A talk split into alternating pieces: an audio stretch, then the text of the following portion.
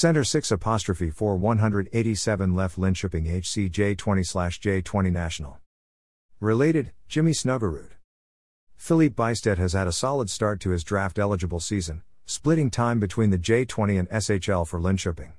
In the Junior League, Bystedt has tallied 38 points in 33 games, is currently sitting inside the top 10 in points per game among J20 draft eligibles. His SHL play, on the other hand, has been limited, he only has been able to put up 2 points in 15 games. However, it should we should take into account that he has averaged less than 10 minutes of ice time per game during his SHL stint. Projected to be a playmaking center with great size, he can add mobility and strength could see him develop into a strong middle 6 pivot at the NHL level. Size slash strength great. Skating below average. Shot slash scoring average. Puck handling average. Physical play great. Offensive play average. Defensive play great. Hockey sense great. Competitiveness great. Strengths 1. Big bodied playmaker, with strong passing ability, and flashes of high end offensive ability. 2. Has great on ice awareness, constantly keeping his head up to scan the ice for open passing lanes to exploit. 3. Has excellent physical tools to be an effective two way center.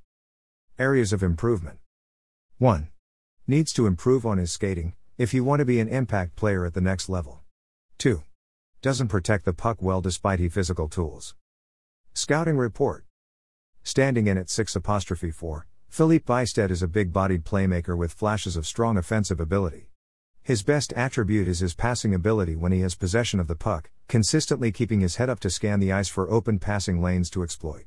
Even for someone as large as he is, his skating could definitely use some improvement as he works towards reaching the next level, although Bystedt has shown limited bursts of strong straight line speed but has consistently exhibited slightly below average mobility for someone his size. Taking a look at the transition game, Bystedt has had success in this area. When he retrieves the puck in the defensive end, he uses his strong playmaking ability to find an open teammate to make the smart zone exit pass. When he receives an outlet pass in the neutral zone, Bystedt can use that straight line burst to advance possession into the offensive end.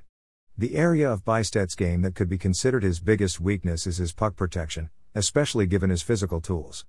It may sound weird that a 6 foot 4 player needs to work on his puck protection, but in my opinion, he has not been able to successfully protect the puck in contested situations. Bystedt has the chance to grow into a middle six center if he can make some major improvements to his skating while adding strength to withstand checks and maintain possession.